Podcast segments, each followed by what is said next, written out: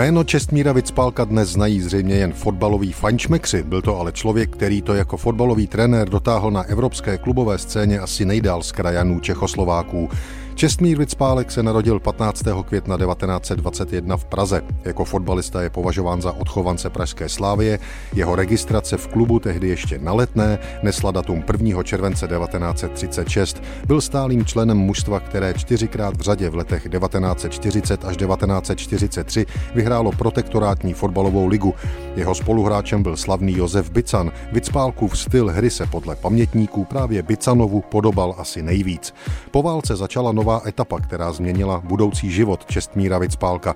V roce 1946 přestoupil do italského Juventusu Turín. Po únorovém komunistickém puči z roku 1948 se už do Československa nevrátil, zůstal v Itálii. Kromě Juventusu byl později hráčem i Palerma a Parmy. Jeho trenérská kariéra ale tu hráčskou zastínila.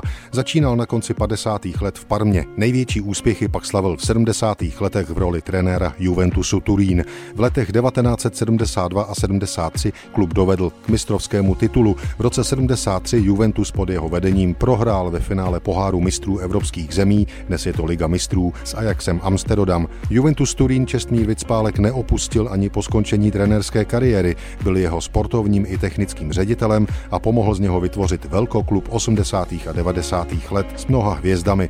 V letech 1974 až 81 byl dokonce i viceprezidentem klubu.